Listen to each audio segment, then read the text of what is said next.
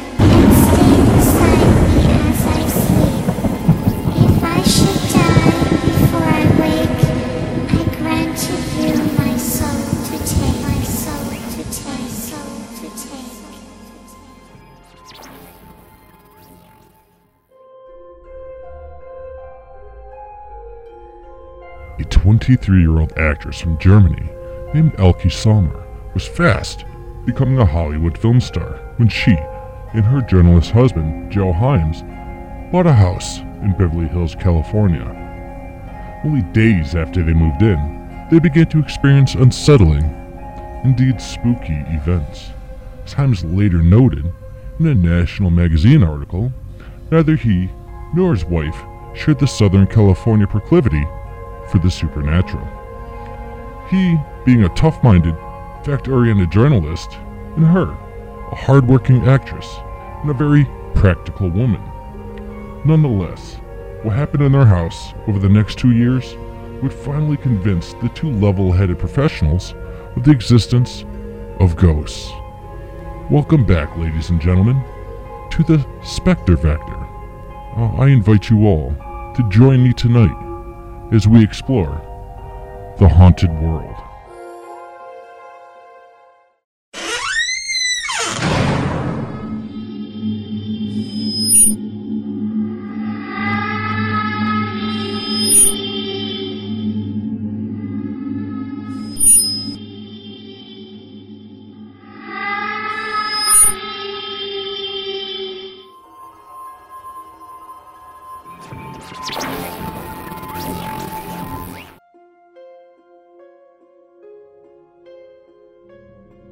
According to Joe Hyams, the weird occurrences began on July 6, 1964, when Elke Sommer was visited by a German journalist by the name of Edith Dahlfeld. As Sommer began to pour some coffee, the journalist asked her hostess if she was going to introduce her to the gentleman. What gentleman? asked Sommer. As far as she knew, her husband wasn't home. The one who was standing in the hall and just went into the dining room, Dahlfeld replied. Oh, that must be Joe, said Sommer, and she went to look for him. But much to her surprise, there was no one else in the house. But the visiting journalist insisted that she had seen a man, a husky man, with dark slacks, a white shirt, and a black nose, who had a large bulbous nose. That definitely was not Joe Hyams. That evening, the actress and her husband puzzled over the peculiar event and finally dismissed it, in Joe's words, as one of those inexplicable things that we tend to shrug off and forget. But two weeks later, when Elke Sommer's mother, then staying with the Hyamses, reported that she had awakened in her downstairs bedroom to find a man standing at the foot of her bed, staring at her. But before she could scream, the man simply disappeared. In the morning, Hyams convinced her that in her sleepy state, she must have confused a prowler at the window for a man standing in the room. But when Hyams examined the ground beneath the window, it was smooth and unmarked, although the rain had made it soft the night before. At about this time, Hyams's accounts continue, uh, the family began to hear strange noises that would repeat almost every night. It was the sound of dining room chairs moving across the floor, as if diners had finished their meal and were pushing themselves back away from the table. And later that year, while Sommer was on location in Yugoslavia, Hyams continued to hear the nightly noises from the dining room and also found windows open that he swore that he had bolted the night before. Now, he decided to bug his own house. He even went and purchased three miniature transmitters from an electronic detection specialty firm and set up three FM radios attached to tape recorders to receive and record the transmitter signal.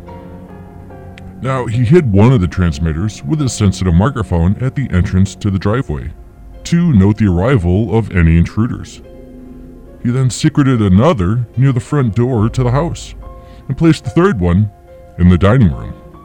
Finally, he carefully positioned the chairs in the dining room and marked the locations of their feet and the floor with chalk. That night, upstairs in his bedroom, he heard the by now familiar noises of chairs scraping on the dining room floor.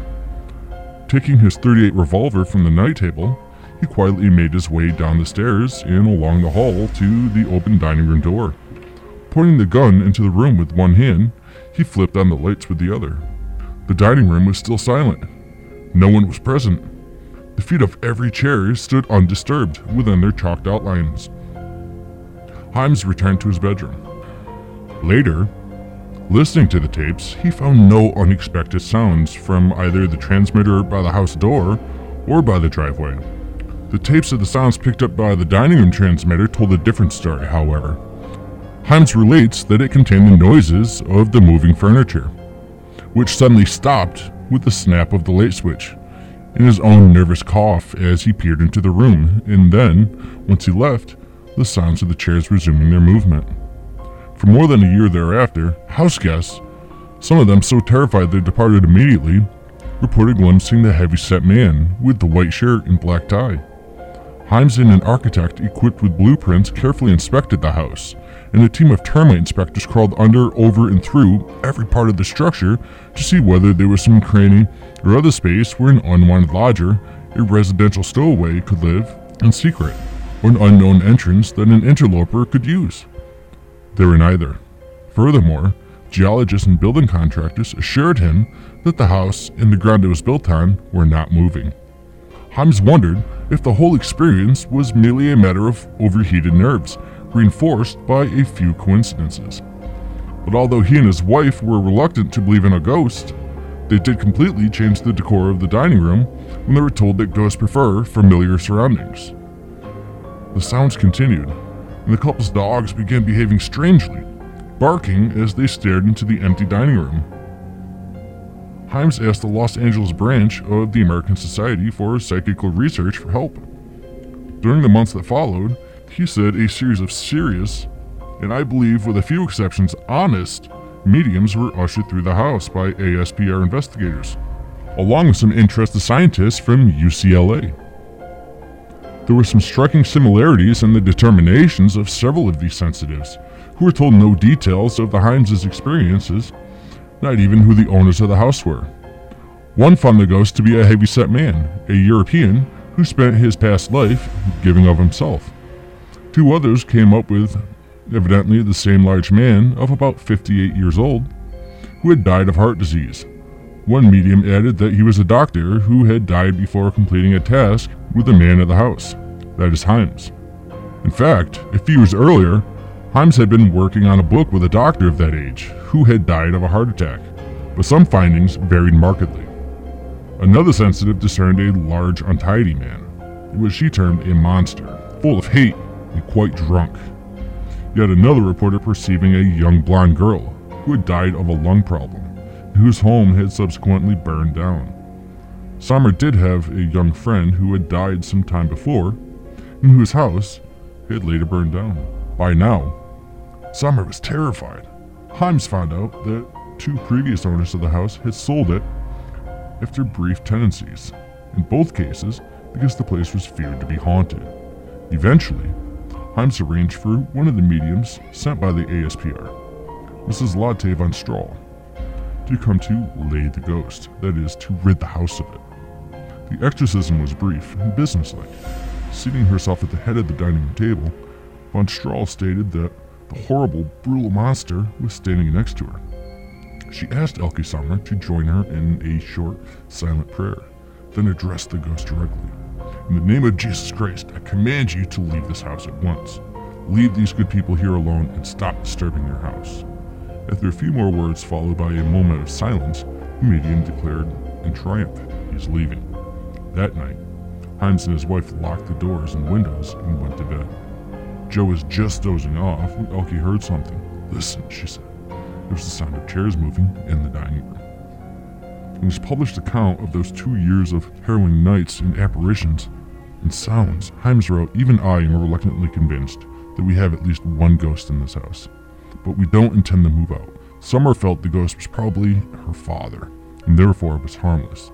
The Hyams went on to declare, I would not let a living man frighten me out of my own house, and I certainly don't intend to let a dead man do it. After a year later, he had to back down from that defiant stance. According to Hyams, he and his wife were awakened early in the morning on March 13, 1967, by a loud banging on their bedroom door.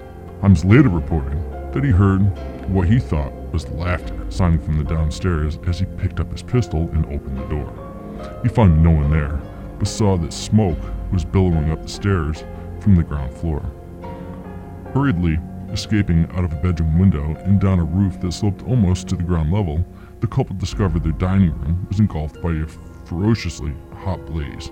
The arson investigators later attributed to mysterious origins. Neither the fire nor the loud knocking that saved the couple's life could be explained.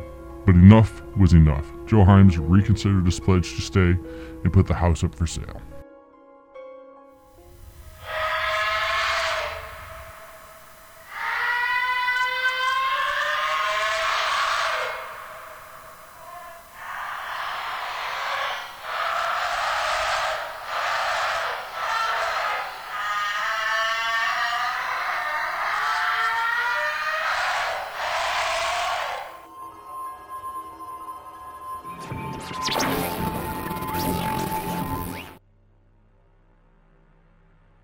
From Hyams's description, it appears that he and Elke Sommer experienced the classic haunting. Not in a traditional setting such as an ancient castle and the edge of a lonely British moor, but in a modern dwelling situated in a busy urban community. The couple gained an unwelcome personal familiarity with some of the dark elements that have been the stuff of ghost stories and nightmares for centuries and that psychical investigators have found are characteristic of houses or other sites that come to be labeled haunted. Sometimes called localized PSI effects, PSI really being a catch all adjective applied to events that are apparently psychic or parapsychological in nature, these classic elements may include an apparition of a person or even an animal that reportedly keeps reappearing, usually in the same place, and that is visible to one or more people, although not to everyone. Descriptions of such phantoms range from wispy wraiths, glimpsed only from the corner of the eye, to convincingly solid looking figures, such as the heavyset man that was reported in Elke Sommer's house. Now, the recurring quality of the apparition, such as is it reported to have been seen again and again over a period of time.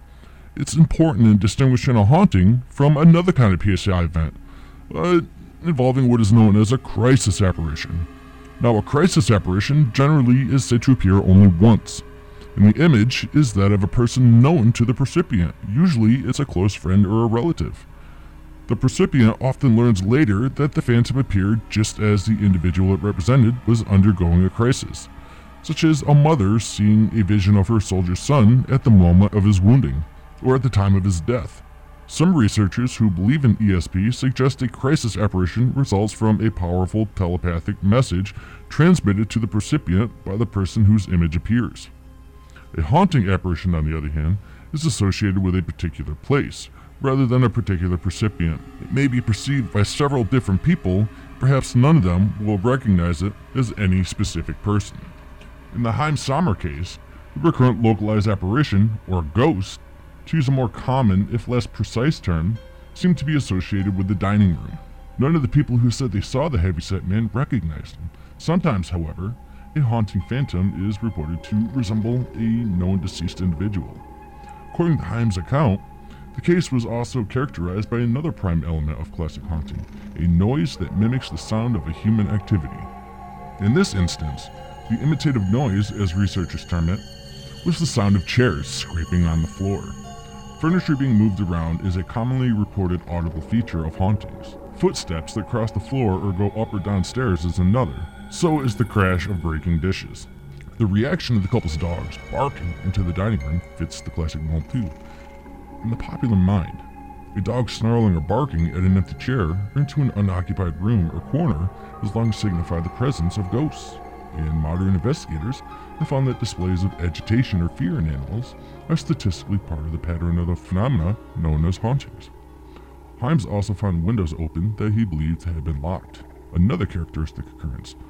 In some cases, witnesses claim to observe doors or windows being opened, as if by unseen hands that turn the knobs or move the latch handles. And most haunting occurrences take place at night, as did the majority, but not all, of the events of the Beverly Hills house. Whatever was disturbing the domestic tranquility of Joe Hyams and Elke Sommer did omit some of the classic phenomena associated with hauntings. No one reported seeing any balls of light or other strange luminosities. Uh, there was no unexplained tugging at the bedclothes. Cold areas in the house are also frequently reported, as is the sulfurous odor or other distinct smell. The Hyamses experienced neither. They did suffer a dangerous fire, however. If there truly was a paranormal pattern at work in the house, and if the unexplained blaze in the dining room was yet another element in it, then at least part of what the couple experienced would probably be considered a poltergeist phenomenon, rather than a traditional haunting. Poltergeist manifestations involve more noise and movement of physical objects, uh, sometimes violent movement, than other hauntings. Uh, most hauntings are disturbing for those experiencing them, but present no actual danger. If the fire was of paranormal origin, uh, the Hyamses were being subjected to a rare and extremely frightening kind of haunting, uh, one that threatens or deals real physical harm to the recipients. Finally, the response to the experience also is in keeping with the classic haunting pattern. Uh, they sought help in trying to quote unquote lay the ghost, to rid the house of the disturbances that were plaguing their lives.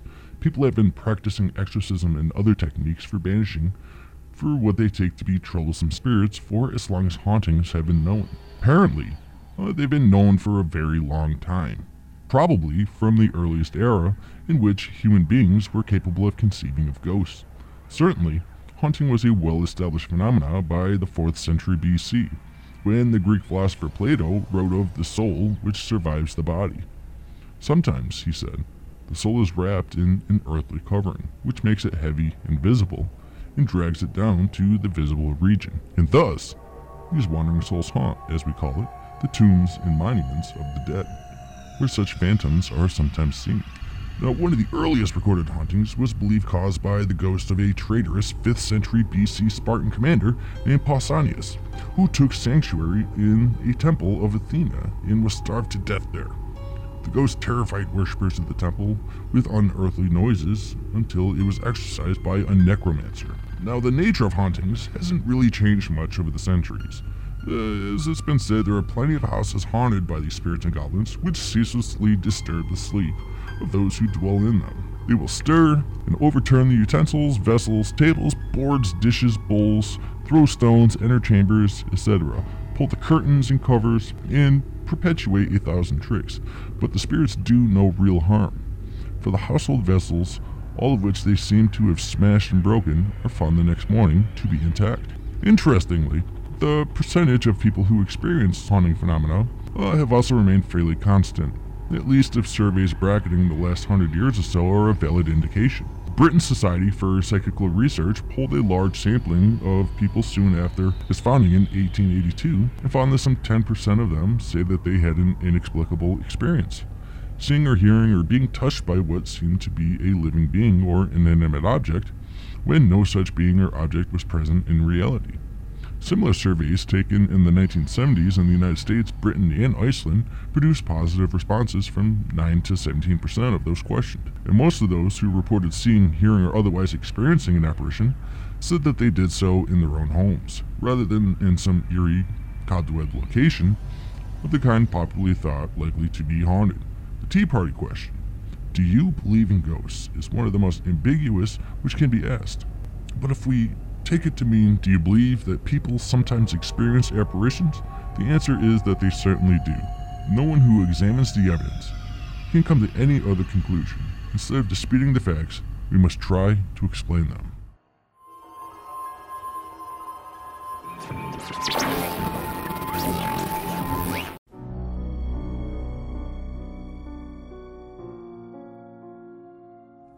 I want to thank everybody for joining me this week on Spectre Vector. This podcast has been a presentation of the Zombie Radio Network, copyright 2015.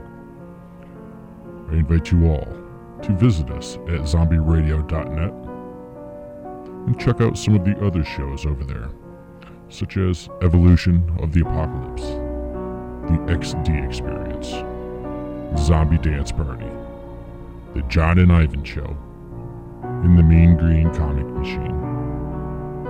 You can find us on Facebook at facebook.com forward slash Spectre Vector.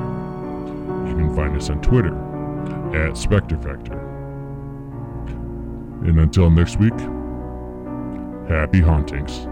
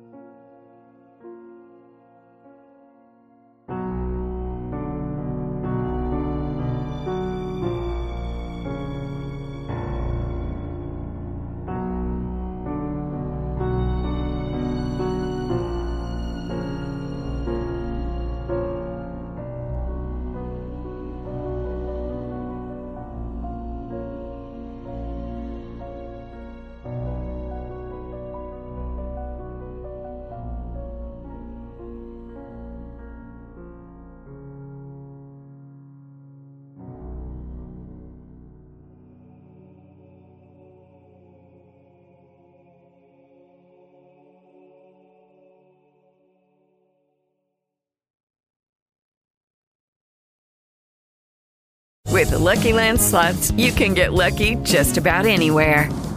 This is your captain speaking. Uh, we've got clear runway and the weather's fine, but we're just going to circle up here a while and uh, get lucky. No, no, nothing like that. It's just these cash prizes add up quick. So I suggest you sit back, keep your tray table upright, and start getting lucky. Play for free at LuckyLandSlots.com. Are you feeling lucky? No purchase necessary. Void where prohibited by law. 18 plus terms and conditions apply. See website for details.